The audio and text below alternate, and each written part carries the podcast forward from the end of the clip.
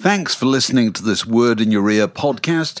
If you'd like to get early access to all our productions ad free, priority booking for our live events, and to take part in our weekly quiz, go to patreon.com slash word in your ear for more details. Ryan Reynolds here from Mint Mobile. With the price of just about everything going up during inflation, we thought we'd bring our prices down. So to help us, we brought in a reverse auctioneer, which is apparently a thing. Mint Mobile unlimited premium wireless. Ready to get 30, 30, bit to get 30, bit to get 20, 20, 20, bit to get 20, 20, bit to get 15, 15, 15, 15 just 15 bucks a month. So, Give it a try at mintmobile.com slash switch. $45 upfront for three months plus taxes and fees. Promo rate for new customers for limited time. Unlimited more than 40 gigabytes per month. Slows. Full terms at mintmobile.com.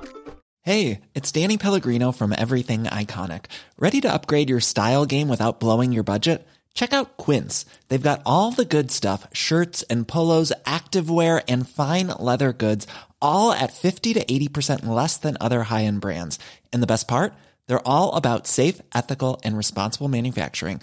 Get that luxury vibe without the luxury price tag. Hit up quince.com slash upgrade for free shipping and 365 day returns on your next order. That's quince.com slash upgrade.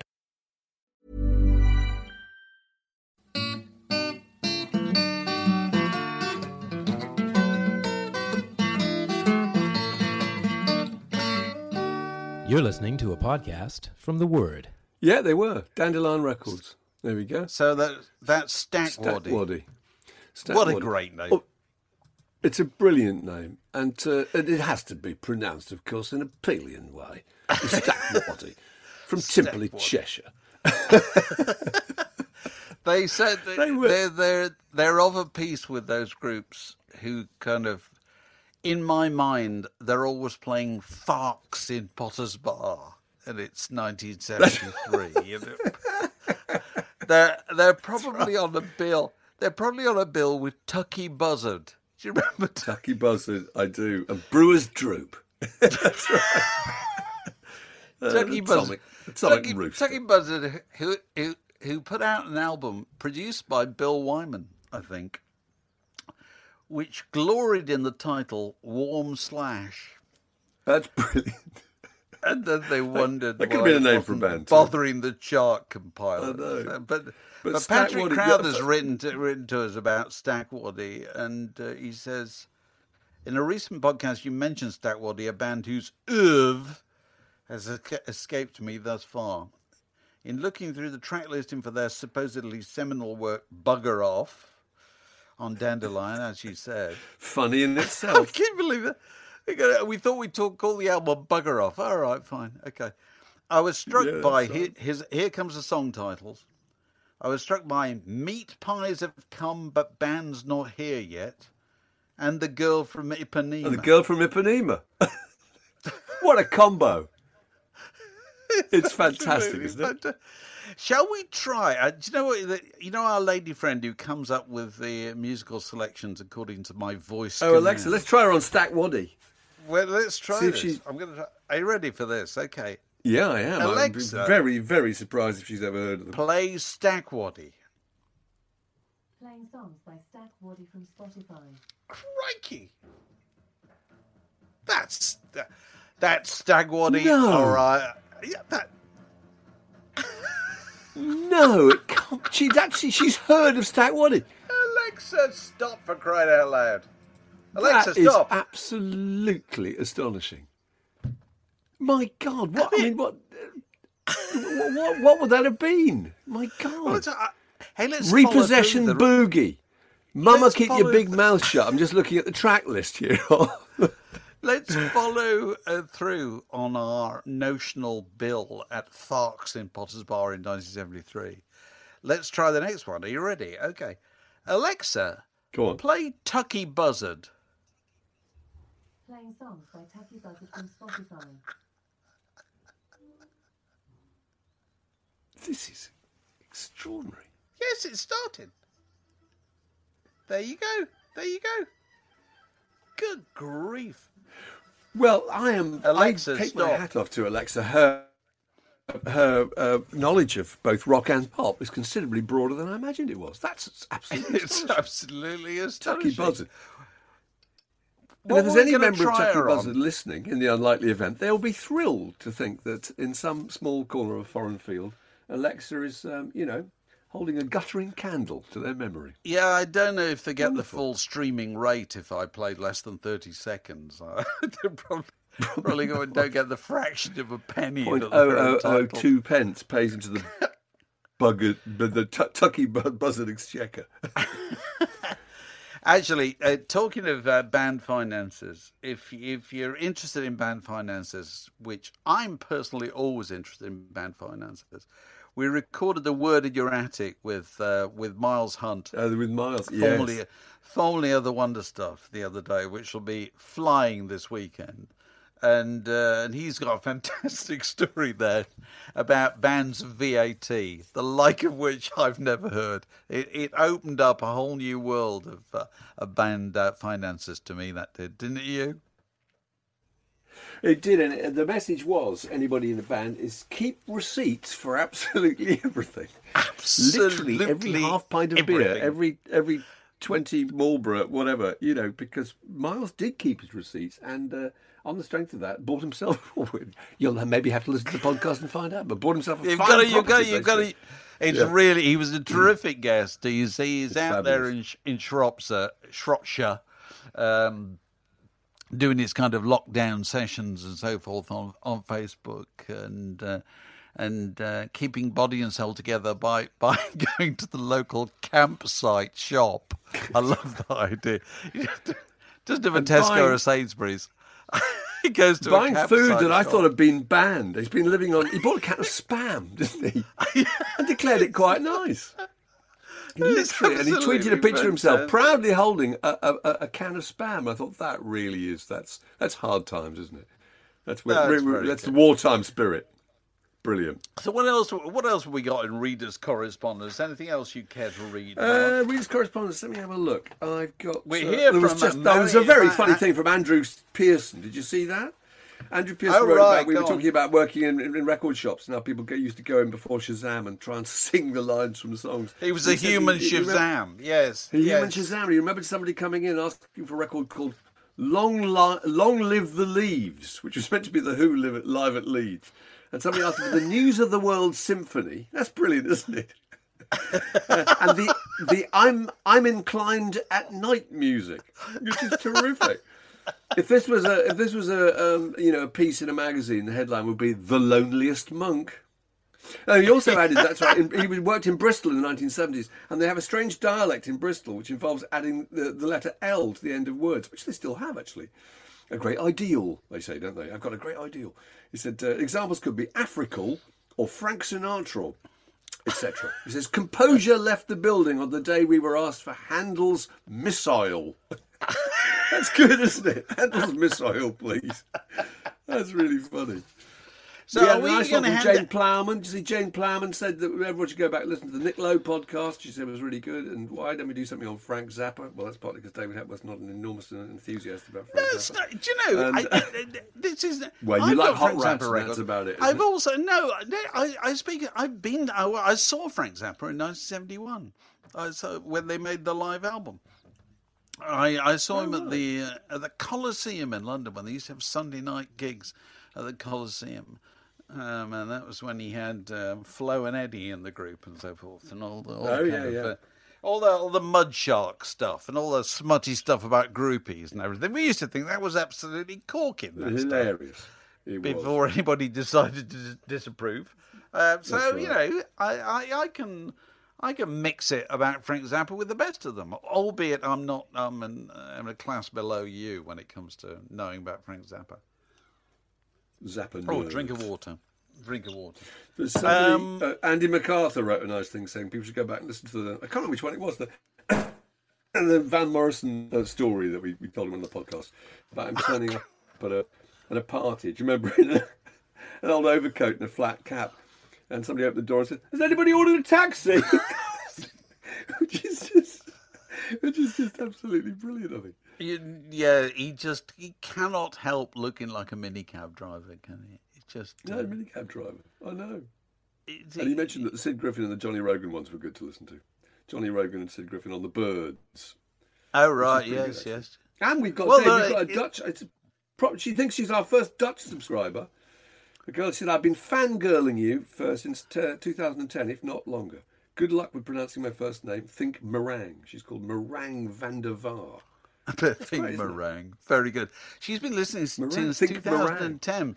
That's very good. And it was Yeah. only the other day that I discovered uh, that I was actually found myself listening to the very first one that we ever did, which we recorded Oh, well, okay. in Was- at the well, desk was that I'm sitting at. 2006, was it? I'm sitting at right now, and uh, where you you were you and your lady wife were out for a Sunday lunch, and I said before we start, let's go upstairs. We're just going to record half an hour of of a thing called a podcast. And you said, "What's that?" And I just said, "Don't worry, we'll we'll we'll just do it." Don't worry, don't worry. Yes. Don't worry, Just your pretty little head. And uh, and so Yeah, we did yeah. it and put it out, and that was 2006. 2006. pioneers, And Dave. f- I think we were, Pioneers were. Go west. Yeah. You know, it's, it's long We before you know all the land. newspapers had Long before maps columns. Yeah, we were. No, I think it's just, I, th- I think we should do. You know, we should pat ourselves on the back for that. You know, we, We should. started, We should and we're Have a little still doing our it. own trumpet. And We you are. know so uh, and it's very so it's very nice to know that uh, we we we even in Holland that they're talking about us or one person is That's talking brilliant, isn't it? to themselves about it. One person called Uh, Meringue. yes, called meringue. This is a lockdown special from The Word. You ain't going nowhere. Uh, should we hand out our regular So, lockdown lockdown awards. awards? Lockdown awards. Yes, we are to- should. to recognise those uh, musical artists who have uh, taken advantage of the, the current situation to kind of invite us into their homes, ostensibly to witness musical performances, but really, what we're all tuning in for is to look at what the houses are like. To have a look around their kitchen. It will- absolutely. It's as simple as that. And uh, The winner, surely, in that respect, being John Fogerty. John Fogerty and his two sons and his daughter uh, in their supposedly their back garden, which is actually in Ventura County, California. It's just up from uh, from Los Angeles.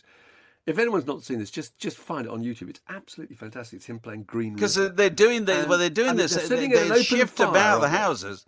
No, but they they they they're doing a load of different ones where they they uh, they record in different uh, regions of the property every time. You know, sometimes it's in a studio, sometimes it's in a living room, a kitchen, whatever. This particular one was outside of what was no what was apparently their barbecue spot, wasn't it? Really, Mark? Because he had a It's fantastic. the They're they literally sit they're, they're, they're toasting marshmallows on an open fire, and behind them is just uh what appears to be about hundred square miles of verdant kind of you know mountain-filled landscape. The vast amount of which you imagine is probably owned by um, you know the by John Fogerty himself. Fogerty J. And the Fogerty J. And the the other the other thing I noticed was these kids are just so. Oh, the two boys are just gorgeous. They're, they, they look like these archetypal kind of dusty hippies. They must be in their mid twenties. They look like two members of the group Stillwater who appeared in the film Almost Famous, the Cameron Crowe film. Do you remember that classic look, kind of mus- Yep, moustache and kind of you know a Dickey Betts kind of longish hair. They look just gorgeous, don't they? It's great. By the way, I must plug, if you're talking about Creedence, my favourite clip of them is I Put a Spell on You on YouTube, which is amazing. Do a version of that old uh, Screaming Jay Hawkins uh, song. And it, oh God, what a fantastic group. Don't you think Creedence Clearwater? I mean, what's what is wrong with arguably arguably the best group ever. I mean, John Fogerty, there was no. It's interesting. He's up there with Prince in some degrees. In that Prince could produce and Prince could write songs and he could play any instrument and uh, and he could sing and he could dance. And John Fogerty could do most. John Fogerty, fabulous looking, brilliant instrumentalist, incredible songwriter, great brand lead, band leader, amazing presence. Just he just had the whole package. Phenomenal guy. It's funny while you done talk all right, about while you talk about his kids though, um, who you can't help thinking are probably the kids of a of a marriage quite late in life because I would have thought he- so. You would have thought so because he's got to be. I mean, he's well into his seventies. I, I don't know exact exact date of birth. Yeah, he must be mid Uh, seventies, mustn't He must be. Uh, but his kids, it- it- clearly, you know, what's happened in the last few months uh, since lockdown is is that young people are either young people in their twenties and thirties are either locked down in their uh, in their pokey little flats in hipster areas of London, San Francisco, God knows where, or they're back home with the mum and dad, where they're getting fed properly, and there's Yeah. probably their laundry's done, and there might even be a garden, you know. And, Yeah. and John Fogerty's kids are looking like, all right, we've got to sit here with dad every night while he does Creedence Clearwater favourites, and we've got to dutifully play acoustic guitar. But, But look the where upside- we are. well, outside, it's a nice view. And uh, oh, is that is that steak I smell sizzling on the barbecue? Excellent. and No, all their really mates good. must have been looking with great envy of Yeah. you know. So it's their houses that are the key, the key thing. Well, have you seen Um, the? You've I think you've seen the, the Sophie Ellis Bextor, haven't you? Sophie Ellis Bextor do that kitchen disco thing, which again I thoroughly recommend to anyone who's not seen it. And she does these things where uh, I, also what a kitchen, Dave. Her kitchen has a glitter ball in it, has a pinball machine. It's Well, also when I the one the one I saw, she was wearing a fabulous sparkly frock, wasn't she? Clearly, she stage wears gear. a, a, a amazing array of kind of stage, kind of tinselly, glittery, kind of seventies disco she dresses. looks sensational. She looks incredible. And- um, she's I don't know how old she is, but she's she looks about eighteen, doesn't she? She's got five kids. She still looks about eighteen. It's Amazing. Not it, not only oh, Mark has she got five kids, she has got five boys. Yes, five boys. That's like they're all Five boys. What are the I- chances? I, don't. I don't know anybody 50-50, got guess. five boys. Isn't that You know, astonishing? five boys. Five boys. It reminds me of the old Fry's chocolate. Do you remember? You're not old enough to remember that. You know, Fry's used to market a chocolate called Five Boys. It was.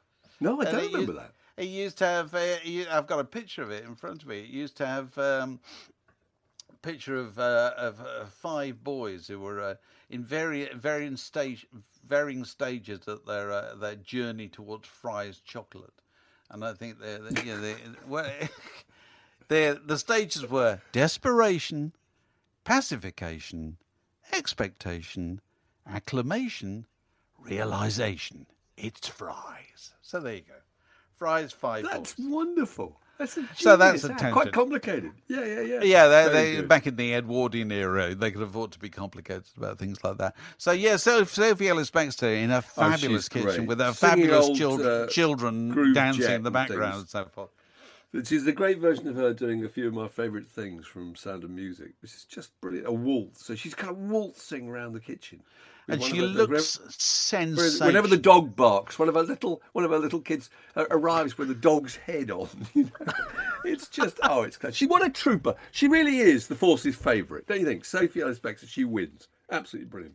She Another good absolutely- one. The Doobies one's quite good. There's one of the Doobie brothers. I was going to say, Yeah. Sophie Ellis Bextor looks sensational, which is not what you might, might say about the Doobie Brothers. The Doobie Brothers who, who've, who've turned up to do, uh, well, I saw them doing Black Water in their various homes. But it's interesting one, to see their homes, wasn't it? Oh, incredible, incredible! Which are all the same, aren't they? Just capacious space with vast numbers of musical instruments. Patrick Simmons has a kind of an old church organ in the back of his kitchen, you know, and you you feel very envious actually. And uh, yeah, that's pretty good, but it, they do look a bit knackered, don't they? Do you, uh, do you remember the amount of time that? Well, I know you wouldn't have done because you had better things to do, but I remember we spent ages staring at the cover of The Captain and Me when it came out, which must have been in the early 70s, I think, which had a picture of a, a, a, a motorway overpass, which just abruptly ended. And underneath that was the band dressed in 19th century Western garments. Do you remember the stage coach? Yeah, yeah. Do you remember that cover? I remember Do you re- the trying to one- work the out what it one- meant, the- as if it meant anything. The one I always, the one I always think about with the Doobie Brothers was, is it called Toulouse Street? I think it is Yeah. Toulouse Street. It was second album probably, and there they had a photograph of them, uh, styled of them in what was ostensibly a kind of turn of the century New Orleans bordello, where they were, you know, they had, uh, you know, attractive models dressed in kind of lingerie that, draping so, yeah. themselves all over the members of the Do- Doobie Brothers, who I think of the, one the may least shocking. prepossessing groups. And also, Mark, you forget one important thing. They were naked. They, They were, were naked. naked. There was a stage when guys in bands, many of whom were staggeringly out of condition, it looked as Yeah. if they'd never thought about being in condition, allowed themselves to be photographed naked. They thought it was they thought it was a bit of a laugh. There's a picture of the Allman Brothers in a river. You ever seen that one? There All the. Allman Brothers. There is. Yeah, all naked. There's a picture. There's a picture of canned heat out the out in the and the long grass. including the uh, the statuesque Bob the Bear, who must have weighed in at about twenty five stone on a good day. oh my lord! But, uh, so there are all kinds of types. The Doobie Brothers. Uh, what's the name of the, the really thin one? Uh, is that Tom Johnston? I'm very bad on the names of the Doobie Brothers. Uh, I, can't, I, he- I, think it is. I can't remember. Now. he was so thin that they used to, as they used to say, he had to pass a place twice to cast a shadow. That's right. if he stood sideways, he'd disappear into the railings. That's right. Yeah, yeah. That's brilliant. Cast a shadow. Oh lord. Sorry about that. Sorry about that. so yeah, but yeah. Uh, so if you think of any uh, more examples of unprepossessing Oh, physical one, lo- specimen, one rock interesting bands lockdown naked. thing. Yeah, one interesting lockdown thing, which our producer Magic Alex just mentioned to us, was that in Germany they now have drive-in raves. Did you know about this, Dave? Drive-in raves. Go on. There's a DJ playing. You just turn up in your cars. Turn up your cars, obviously with the people you're self-isolating with, and you can't leave your car. And the DJ plays his mu- plays plays a load of music, and uh, you know shouts kind of "Give me ten fingers," and you you apparently have to. I don't know how that works because the whole thing about a rave is you've got to um, is physical movement and proximity with other people, isn't it? But you have to sit in your car and uh, somehow kind of um, you know get involved. That's bizarre. I, I can't see things like that at all. I can't see them working because they they just sound really supplier led to me rather than demand. They do led. completely. You know? Supply. Everyone may think that sounds like a great idea, and when they get there, they'll discover it isn't, and it doesn't quite work. But anyway, it doesn't work at all. Anyway, Yeah. we shall see how that how that all um, shakes down in the fullness of time. The Word Podcast. Fix yourself a drink, and it's like being in the pub. Here's a pop theory. It's pretty much impossible in popular music for somebody taking the stage wearing glasses to be regarded as a bit of a sex bomb. Okay, and sex bomb is an important part of the kind of the popular music mix. But if you take the stage wearing glasses, you're pretty much saying to the audience, I'm not one of those people. I am a bit of a nerd. I'm a bit edgy. I'm a bit interesting, but I'm not like that pretty lead singer out the front. Okay? Is that the case? Does that theory stand up, do you think, Mark? What do you think? well, God, the, the- first person you immediately think of, apart from Buddy Holly, obviously, is uh, is Elvis Costello. And Elvis Costello, if you read his um, his memoir, which I know you did, there's a bit in it where he says he's about seventeen or something, and he he he he, uh, uh, he sees an interview with Bonnie Raitt, who says girls don't make passes at men who wear glasses. That old adage, and uh, he takes this very seriously, and clearly decides I am going to wear glasses, and that is therefore, as is the case, I actually with most of these people, that it's going to shape my entire visual image. Because the message with Elvis Costello is I'm complicated, isn't it?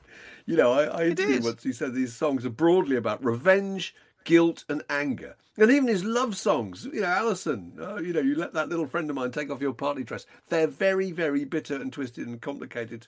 So it's not an easy ride with Elvis Costello. So certainly, and in fact, he had a. Did he have a chat show called Spectacle later in his life? I think he did. So Elvis Costello, your your point is proved. Of course, and and a lot of that he got, you know, it was a very much a kind of self conscious adaptation of the Buddy Holly cell, wasn't it? When he arrived in 1976. I think they used to say in publicity, they used to say around him, eh, eh, people used to say, What's he like? And they would say, He would like Buddy Holly on acid. You know, which was like saying he looked like, he looks like the previous singer who had those kind of specs, but obviously with a with a sort of seventies twist, you know. And, and and Buddy Holly is absolutely fascinating because still, however many years since he died, you, it's still possible to summon up the idea of Buddy Holly just by those spectacles, isn't it? You know, and so musicals and films and things based on the legacy of Buddy Holly just conjure up those spectacles, and you've you've got the picture of Buddy Holly in your mind still. So, are there any That's so others? true. Well, there are? Hank, Hank Marvin. I mean, Hank Marvin, kind of guitar nerd. Um, I would say, yes. But Hank Marvin's entire, again, visual image completely, completely contained by uh, the idea of wearing glasses. Nana Mouskouri sort of had a kind of librarian look, didn't she? Yeah, that- that was a, it was kind of a, a bit of a defensive move, wasn't it? You know, the- wearing the spectacles on stage is on telly is like saying, "Well, you're not supposed to fancy me." You know what I mean? That's why I'm I'm checking your books back in. You know, this one's overdue. Judee Sill, there's another one. There's another librarian for you. Yes, this, this has been out, but it's long overdue. She was a kind of oddball, kind of plain Jane, wasn't she? Um, I mean, Jarvis Cocker's interesting. Was Jarvis Cocker part of his act? Was I think a skinny, you know, enigmatic student boffin? Would you say? Jo- Jarvis Cocker, a rare exception to to the point, in that he, he's a lead singer who wears glasses. Yeah. Because most lead singers do not wear glasses. It would be not. It, it just wouldn't fit the the role that they they have on stage, would it at all? If they if they had Well, glasses. well, If- can you saying- imagine? If, if if I want you to imagine for a second, Led Zeppelin fronted by Robert Plant wearing glasses. Peering over his frames to look at the front, to inspect the front row. I say, who do we have here? A lot of girls, and they appear to be screaming. Yeah, It no, doesn't Actually, no, I disagree. It I disagree. work. The, there were, I can think of at least two lead singers. Morrissey, when he started, part of his whole concept was the National Health Specs, which was a very, very clever kind of art statement, wasn't it? It was, it was basically saying, I'm not like, you know, Duran Duran. I sit around reading, reading Penguin Modern Classics. And actually, there was a guy, Dave, I, ca- you, I don't, you probably won't remember them. When I was on Select magazine, we used to write quite a lot about a group called Kingmaker who had a, um, a a lead singer called Michael Wright, I think his name was, and his whole thing was, "I'm trying to look cute like Harry Potter," really.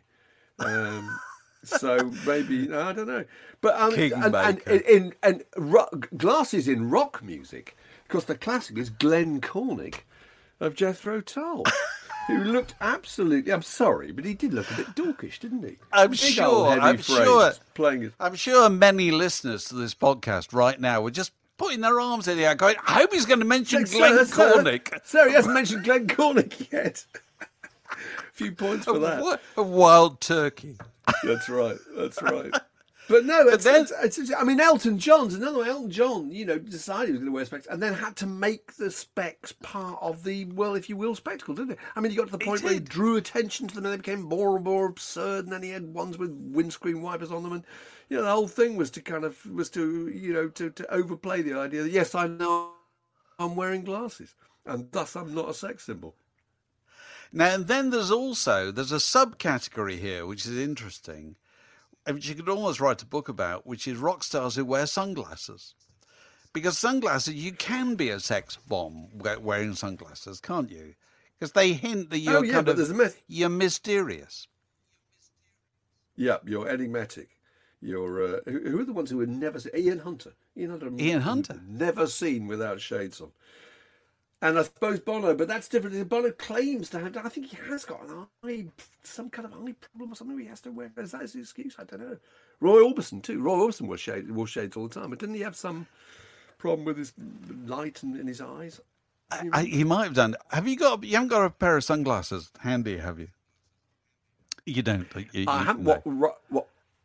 Right. What, well, right I, I'm just I'm just going to su- suggest this to male listeners for the you know if it's warm weather this weekend and you you've got shorts on, just take an, an average pair of sunglasses and place the sunglasses round your bare leg just below the knee. Hey presto, Roy Orbison. Okay, it just looks like Roy Orbison. we used to do this at school. It was the only really impression of a pop star anybody could do. Roll up the trouser leg, put a pair of sunglasses on, just below the knee. It On looks like. Roy Orbison. That is So, absolutely sensational. Yeah, yeah.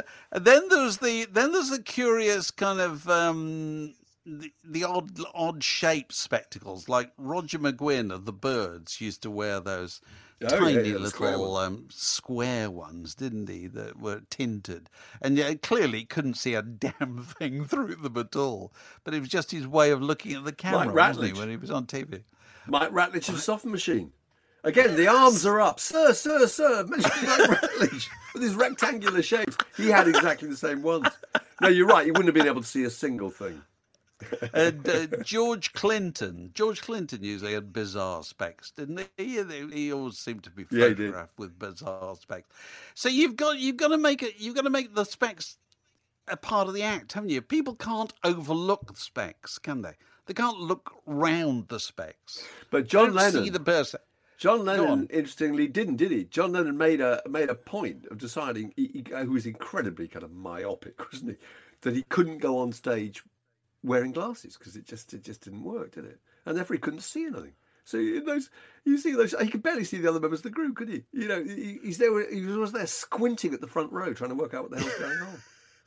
Do you think that was a way of t- dealing with nervousness as well? I mean, there must be an odd thing to go on stage in front of all those people, uh, at Shea Stadium or whatever, and think, I can't see a thing.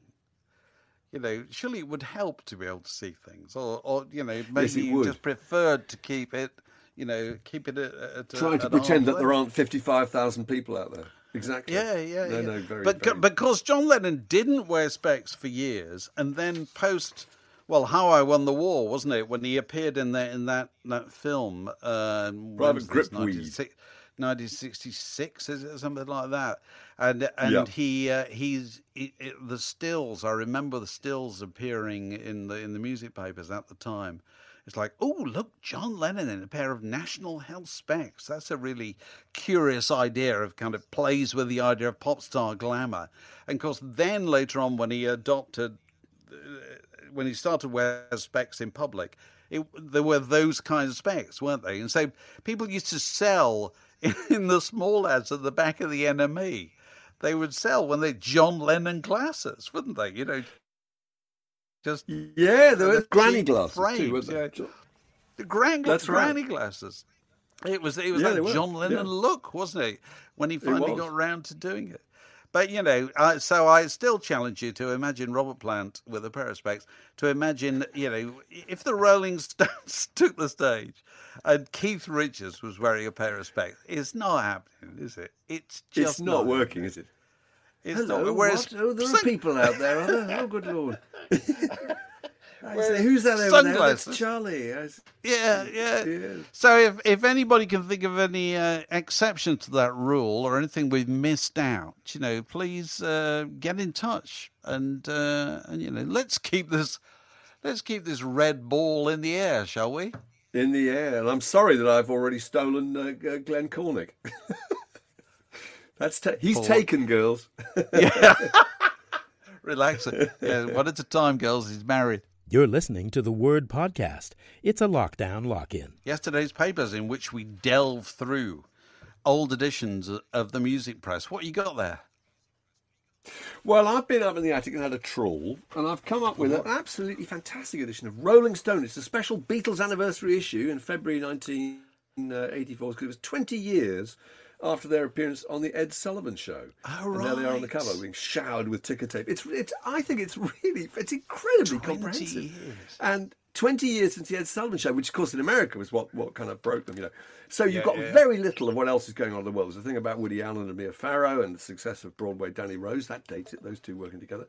Ja- uh, Michael Jackson's been staying in the, in the Royal Plaza Hotel and insisted on having 39 of his gold and platinum albums to decorate his suite.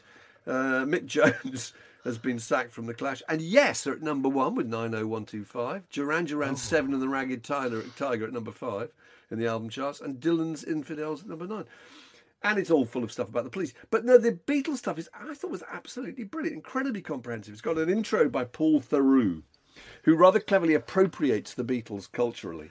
So that's Louis Theroux's father. That's Louis Theroux's father, exactly, travel writer. And he talks about how the Beatles started out imitating Elvis, Chuck Berry, and Buddy Holly, uh, and not the fruity voiced English singers and, and music hall that they kind of grew up in. So they're very much trying to say that without us, you know, they, yeah, they would, there would be no Beatles. There's a great piece by Cyndi Lauper talking about going to the airport when she must have been about 10, I think, and screaming in, in, in complete ecstasy and covering her face with her hands and therefore missing them. And when she takes her hands away, you only see the back of their heads. Jackie DeShannon writes a fantastic thing about being on the on tour with the States and travelling in airplanes and watching Lennon writing I'm a loser. Carly Simon, there's a brilliant thing about going to see them in Toronto and being absolutely furious that they scream, the crowd screams, We want the Beatles all the way through Dusty Springfield's support set. There's a little interview with George Harrison's sister when she talks about trying to get into his hotel. She keeps telling telling the security people, "I'm his, I'm his sister. I'm George Harrison's sister." And she said, "Sweetheart, they all say that. Move along." and uh, there's a, an interview with a guy who uh, who stood in for Ed Sullivan on the Ed Sullivan show at the sound check, wearing a Beatles wig, stood in for George. Do you remember George was um, yeah, well, he was in laryngitis. And I, I love that idea. That's for his entire life. He'll have a photograph of himself with the Beatles, With the Beatles. a, Beatles wig on. You know, it's absolutely Yeah. brilliant. And then the Yeah. last one I really liked was where they meet Cassius Clay, Muhammad Ali, and there was this incredibly complicated thing to set up this kind of publicity picture, which they thought would be good for both of them. And at the end, uh, Ali says to them, uh, he says, uh, "You must be making a lot of money. You can't be as stupid as you look." And John Lennon says, "But you are," which is great. And uh, so, yeah, no, a I thought danger, a- it's a dangerous very- thing to say. The heavyweight you- champion to, of the to a heavyweight boxer. It is, yeah. But it's a very solid, it's a very solid addition. And it's funny. It reminded me. You and I were talking the other day about Meryl Streep uh, on YouTube, and anyone can find it. If you put in Meryl Streep Shea Stadium, you'll see a picture of her. I think she's just turned sixteen, and her and her mate are being interviewed about being at Shea Stadium watching the Beatles, and uh, it's her first ever kind of sighting. Really amazing. It's good. So what you you mentioned Ca- you mentioned Carly Simon there. I don't know Yeah. if I've ever said this to you. Have you read Carly Simon's autobiography, Boys in the No, Trees? I haven't. No.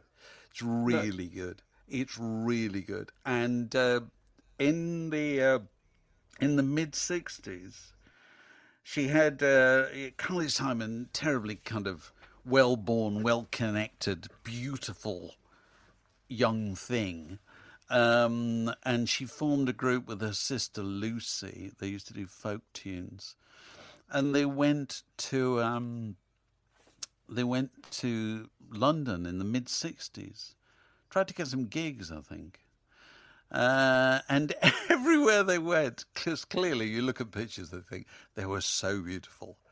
They, they, they were kind of Stunning. disreputable gentlemen of a certain age, Terry Thomas types, we're going, Yes. "Hello, my dear." Hello. yes. it's really and anyway they go they go back there's a wonderful incident in the, in the book where they go back to New- to New York on the Queen Mary and and traveling on the Queen Mary is Sean Connery who's just you know kind of newly world famous as the Bond Yeah, fantastic. star you know and uh, they decide to invite him to their cabin for drinks the two of them, you know. And uh, wouldn't you know it, he comes. and so they're there, like, you know, she writes this fantastic chapter about, can't, can't imagine what he must have been expecting. You know, they were just not equal to the moment at all. It's just a wonderful vignette. of That's- their- that's of an amazing 60s life. story. They, the two of them are they're like 17, 18 years old or whatever, uh, looking absolutely fabulous. And there they are with, you know, sexiest man on earth as he was at the time, uh, Absolutely. Sean Connery. So what I've got in front of me is I've got the first issue of a magazine which came out in May 1980, which I think I make is 40 years ago. 40 So would it be the years ago. face? Is that the face? It's the face. I've got the Yeah, first yeah, issue of the face. You remember who was on the cover of the first issue of the face? Yes, I do. I can tell you now. It was Jerry Dammers. It's a. I think it might be a Chalkie Davies photograph. He's photographed bizarrely walking up some stairs and looking. It's the at least likely cover picture you can ever possibly imagine. is. He's walking It up is. some stairs backstage at a gig, and uh, it's it's quite interesting. Be, well, it's very interesting because it's it's quite slim. It's only sixty four pages because there wasn't much advertising around in those days, and uh, and it's also just before the arrival of club culture. So it's all about two tone, really. You know, it, it's got big features about Yeah.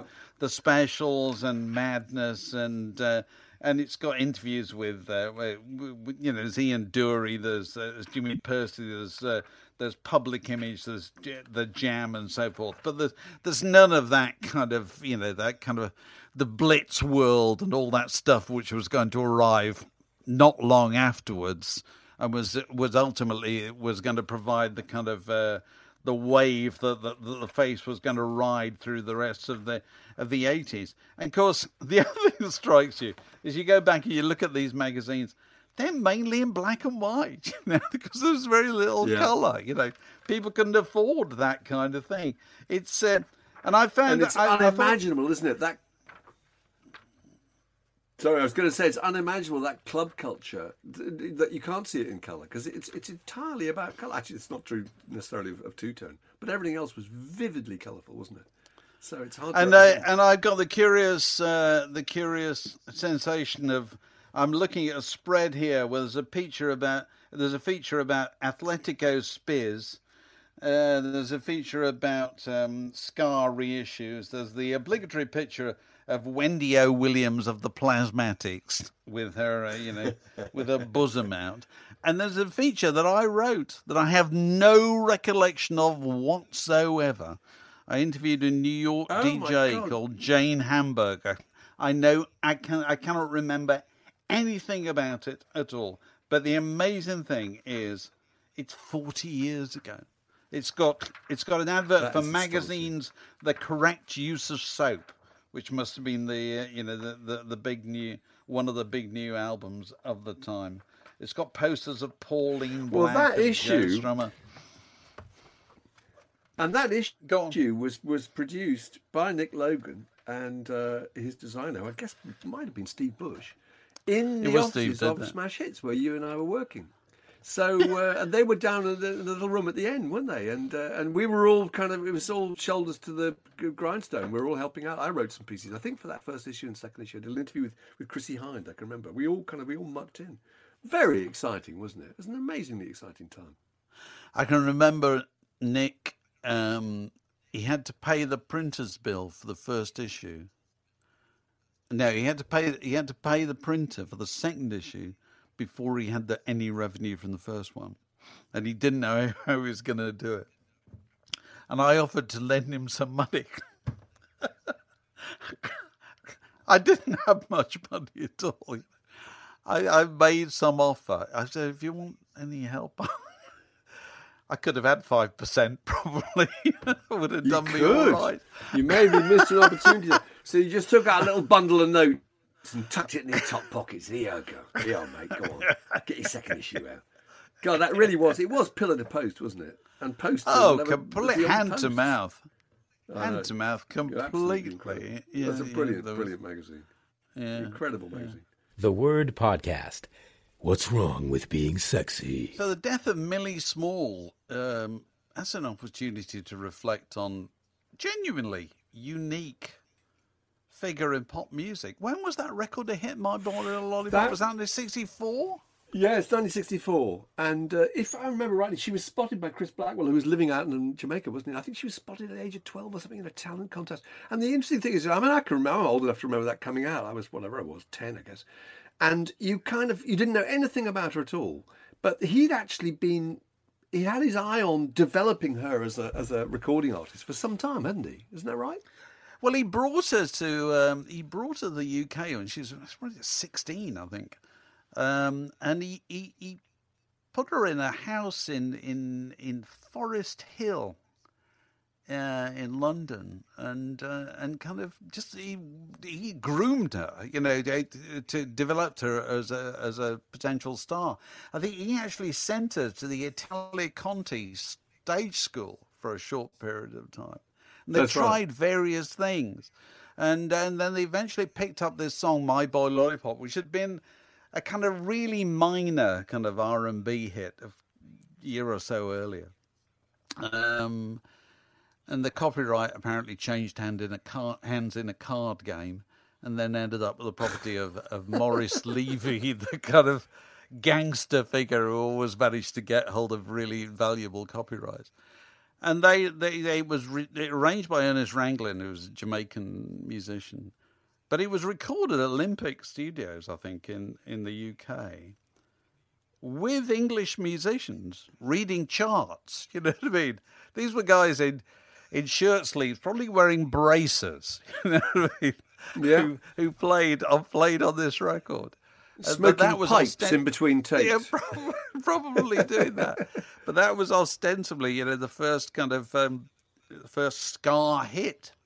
It was clearly a huge hit, an enormous hit, both in, in the UK and in, in the United States.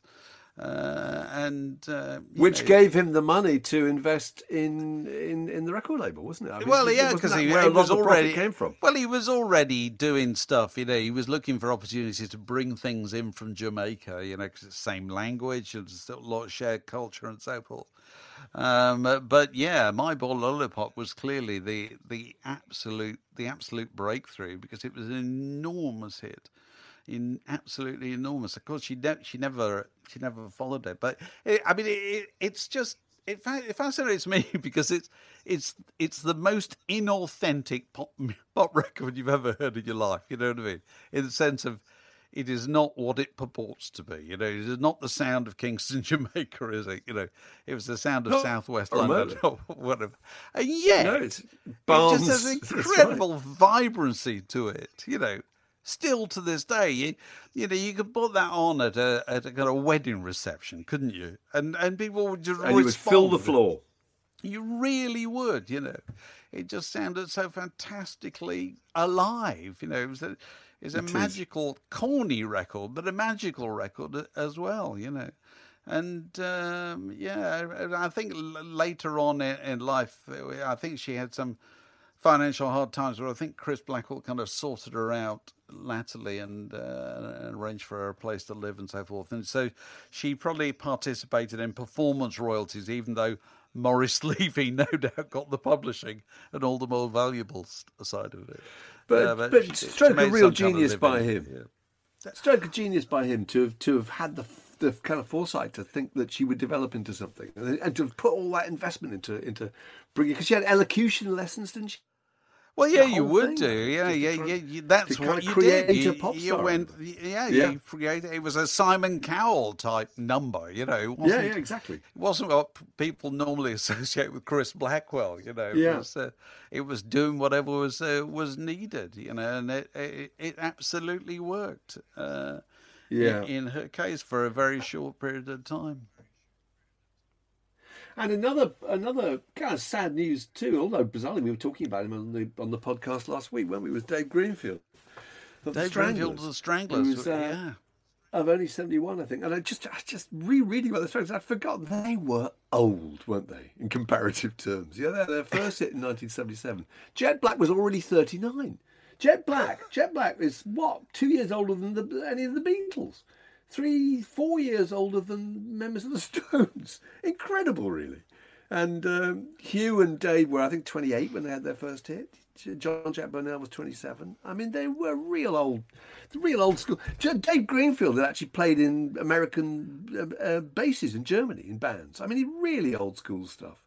And the, I think it's interesting how how important a part of that band he was. You know, if you if you go to YouTube, you can find um, you can find footage and um, and sound uh, files of the Stranglers when they were just a two two guitar, bass and drums group before he joined. And of course, they're indistinguishable really from anybody else. That's what made the difference, don't you think? Yeah. That keyboard sound. Yeah. If you listen to his yeah. solo on "Walk On By," it's absolutely phenomenal. And and Golden Brown, you know, that's uh, so complicated. And they had that. You know, there it is. And it's sort of rich and ornate organ figures, and it's six, eight time signatures and stuff.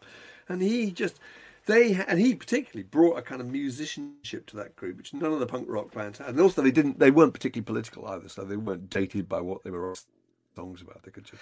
Were we talking about the other day but that no, you went to uh, see? Did you see them in Battersea Park, the famous, the infamous Battersea? Oh, I saw them at Battersea Park. Yes, I, I, think it was September the sixteenth, nineteen seventy-eight. I was sent by the NME to review them. You're absolutely right. God, you again, you forget just that times have changed. You know, and halfway through the set, this is they were playing outdoors, Battersea Park, and they brought on a load of strippers. And a load of girls came on, tore their clothes off for what I assume must have been nice and sleazy, or uh, or maybe peaches or whatever. Oh yes, yes. And uh, and that was considered to be okay at the time. You know, I can't remember what I. I think I think I was slightly disapproving in my review for the NME because. Oh, I imagine you would be slightly disapproving. Yeah, yeah. You're a little the, bit the NME, the, the NME wouldn't have allowed for that. yeah, absolute disgrace. But it was pretty amazing to think about. I can remember there were all sorts of police problems, and was it okay to have these kind of basically naked women throwing themselves around the stage in Bletchley Park? Yeah, I went to see them in the Roundhouse too before that. I remember they had Hell's Angels as security. There was a moment, maybe only lasted for about six months, when there was a real reign of terror, wasn't there? The Stranglers. The Stranglers was. Uh, was a thrilling and exciting. Well, their first uh, album, Rattus Norvegicus, that was a big chart album at a time when nothing else that kind of could claim any kind of kinship with punk was. You know, they just got slightly ahead of the game. They had a good record company behind them. They had hit singles, and they went on top of the pops, didn't they, and all that kind of stuff. And um, yeah, and a, a load of people who wouldn't have been caught dead buying a Clash record bought a Stranglers record. Um, because it's interesting. Because it sounded old fashioned, really. It sounded reassuringly a bit like the Doors. Um, it did. But you, talk about those age differences as if they were, you know, because in terms of actual years, there are very few years difference, really. But it's just at that time there was such a kind of division between old and young. You know, you're either on, you're either on one side or the other, weren't you? At at that time, you know, and so there's there's the, the number of years dividing them became really exaggerated in people's okay. uh, in people's view. Completely, because actually, I think I can't remember when Johnny Rotten was born, but I think it's fifty-five. So, in fact, Johnny Rotten was probably only about three years younger than Jean Jean, Bac, Jean Jacques Burnel. But there did seem to be an enormous divide that Johnny Rotten was on the side of the young people and the Stranglers were on the side of the old people. You know. But don't you think it was also because uh, what the the Stranglers had was previous you know, and at the time, nobody talked about having any previous. You know, whereas no. Uh, Hugh Cornwell had been in a band with Richard Thompson at school. Emil and yeah. the Detectives. Emil, Emil you know. and the Detectives, I remember. Well, so, right. so Richard Thompson was young to be a member of Fairport Convention. He joined them when he was like 16, 17, or whatever. And these these guys like, you know, Hugh Cornwell were, were slightly old to old be a new be sensation. Yes, yeah. And so, so it but kind I of love that people's way. thinking. I love the way that everyone had to eradicate their past, didn't they? Because actually, Johnny Rotten had grown up listening to Van der Graaf Generator, hadn't he? And Adam Ant had grown listening to kind of Argent, and they loved all these groups, you know, but they weren't allowed to talk about them in interviews. No, know? no. Ground was, Zero was, so, was kind of uh, Iggy Pop and the com- Stooges, you know, Velvet Underground or whatever, David Bowie, yeah. possibly. I know, yeah. amazing. Yeah. And another one, another again, really sad news, which we only heard about yesterday. Well, we're recording this today on Thursday. Was was Florian Schneider of um, of, of Kraftwerk. My two sons are in absolute. You know, my two sons have been up all night, like in a ring of candles. You know, um, in, in, their respective places, playing old Kraftwerk records because they absolutely adored them. But that's another sad story, wasn't it? And he was pretty young too. But I, I was thinking about when when Autobahn came out. Was it 75, I think, or 74? Um, and what people don't realise, and I can remember this really clearly, is that it was a novelty record at the time. People thought, that's a funny idea. Here's a song, here's a record that just doesn't really change, you know, and it's supposed to reflect the monotony of the, the motorway. Tedium, yeah. Uh, driving experience. And guess what? They've got an album where they do the thing even longer. You know what I mean? and it, so it was, it was, kind of like it wasn't at the time. Nobody at the time embraced it as kind of, uh, oh, this is a brave new world. You know, they just thought this is kind of curious.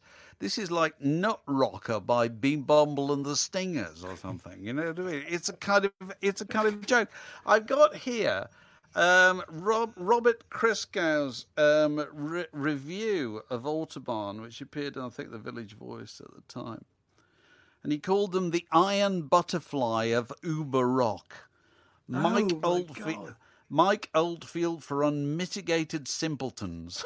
you know, uh, oh you know that, that, that, that was the way it was looked at. I mean, a lot of people liked it but they sort of thought it was slightly funny at the same time. You know, because the well, idea I remember... of music that just didn't change. That moment hadn't arrived. You know, that moment came not long afterwards, but it had not arrived at that point. You expected music at the point to have a kind of development to have verses and have a bridge and a chorus and so forth, and to kind of go somewhere.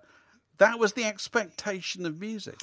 Whereas No, this true. was trying to do something Yeah. very different. It was kind of, and it, it, it was it was it was doing things that art music had previously done. I suppose, you know that I don't know, uh, you know uh, what what do you call him, uh, Terry Riley and people like that. But you know. y- That wasn't in the mainstream, whereas this was suddenly on top of the pops, and it was in the mainstream, and it was But also, genuinely example of a group- revolutionary. Yeah, but they're an example of a group coming along uh, yeah, at a time when there wasn't quite the kind of critical um, framework to understand what, what they were doing. Because I can remember that actually they got quite a lot of bad press. Do you remember them? And the NME and the Melody Maker weren't terribly enthusiastic about Kraftwerk in the early days. Well, I, think I was You know, looking the whole idea was because they got there, they they were reviewing it with their kind of rock hats on. And they were Yes. going, this is robotic and this is synthetic. This is not real music. Do you remember that? The idea that you you didn't have a bass and drums, you know, that people were, were using as their kind of frame of reference. They were using kind of um, the Edgar Broughton band and Eddie and Hot Rods. And, you know, I've got- just I've got a review in front fake of and artificial. I've uh, got a review in front of me written by Geoff Barton in Sounds in September 1975. Geoff, a lovely bloke I used Yeah. to work with. Um, and he says, and I, I, I'm not taking the mickey because we would all have said this probably. He says, Autobahn, when it's eventually played, is merely fair. The band could have played it with more gusto. A bit more Schnell, if you like, you know. And it's See and that's- could do better. yeah, but that's kind of a classic example of what you're talking about. That you you, you- should play it louder, or you should play Yeah. it faster, or you you should celebrate it. Whereas the whole point about it was they didn't do any of that stuff at all. It was completely controlled, and they, they could have turned the switch on and left the stage, and it would have. You know, probably carried on. Although I think Autobahn was still made with some kind of traditional instruments. Later on, they they were more f- fully automated. But we we didn't understand at that point that that was how music was going to go. You know, that it was just at the point of the beginning Completely. of automation. I can remember that idea that you, yeah, the idea you didn't really need to be at a Kraftwerk concert because they were just pressing a button and playing their records. And very soon, you know, I don't know, 10, 15 years later, people were saying this is this is the future. They could they could just be projecting hologrammatic images of themselves and playing simultaneous concerts in six capital cities at one time, you know.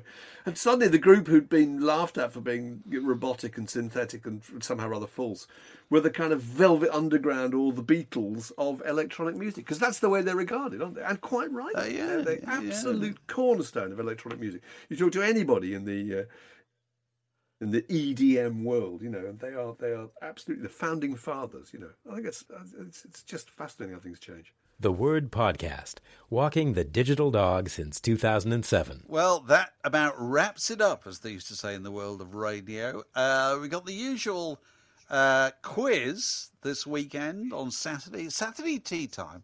It's a new tradition, and that's especially for our um, Patreon uh, supporters who've uh, signed up to support us via Patreon, and we're very pleased to have them. And we send them a link uh, about 10 to 5 on a Saturday evening, and then we get them all on board. And we have a bit of a bit of a game of can you tell who it is yet?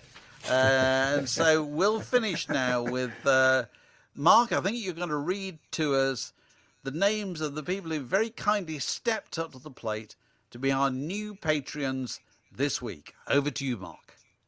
I have, and I thought I might adopt that. Do you remember that voice they used to have in those uh, uh, in those uh, cinema trailers, which is uh, which I used to love that kind of American American voice, horror beyond your wildest imaginings, or they'd always start in a world, you know, in a world where death is love and love is hate and hate is cruelty. That's the voice I'm going to use. We'd like to the darkness falls across the land. The midnight hour is close at hand. We would like to thank Matthew Smith, David Cedarquist, Lawrence Howell, Kim Buckler, Stephen Lamb, John Innes, Laureline, Michael Beard, Barry Nicholson, and not forgetting Kieran Crowley and Mike Maher, and somebody who just simply refers to himself as Paul, and Dr. Volume, that's a great name, and Grant Hobson, and Janet Davis, and Neil, and Paul Gorman, who's actually been on the podcast, and Maringa van der Vaar, as previously mentioned, Jeremy Nichols, and Peter Morrison Bartlett, and Nick Treadwell, Martin Gurney, Steve Trice, James Miners, Sarah Pettigrew, and Mark Butler. Thank you very much for your patronage of the Word podcast, and sleep well, my beauties. This podcast was brought to you by The Word.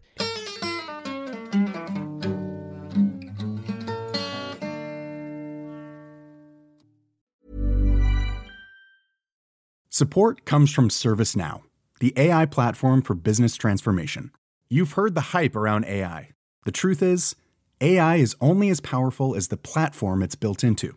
ServiceNow is the platform that puts AI to work for people across your business, removing friction and frustration for your employees, supercharging productivity for your developers, providing intelligent tools for your service agents to make customers happier. All built into a single platform you can use right now. That's why the world works with ServiceNow. Visit servicenow.com slash AI for people to learn more.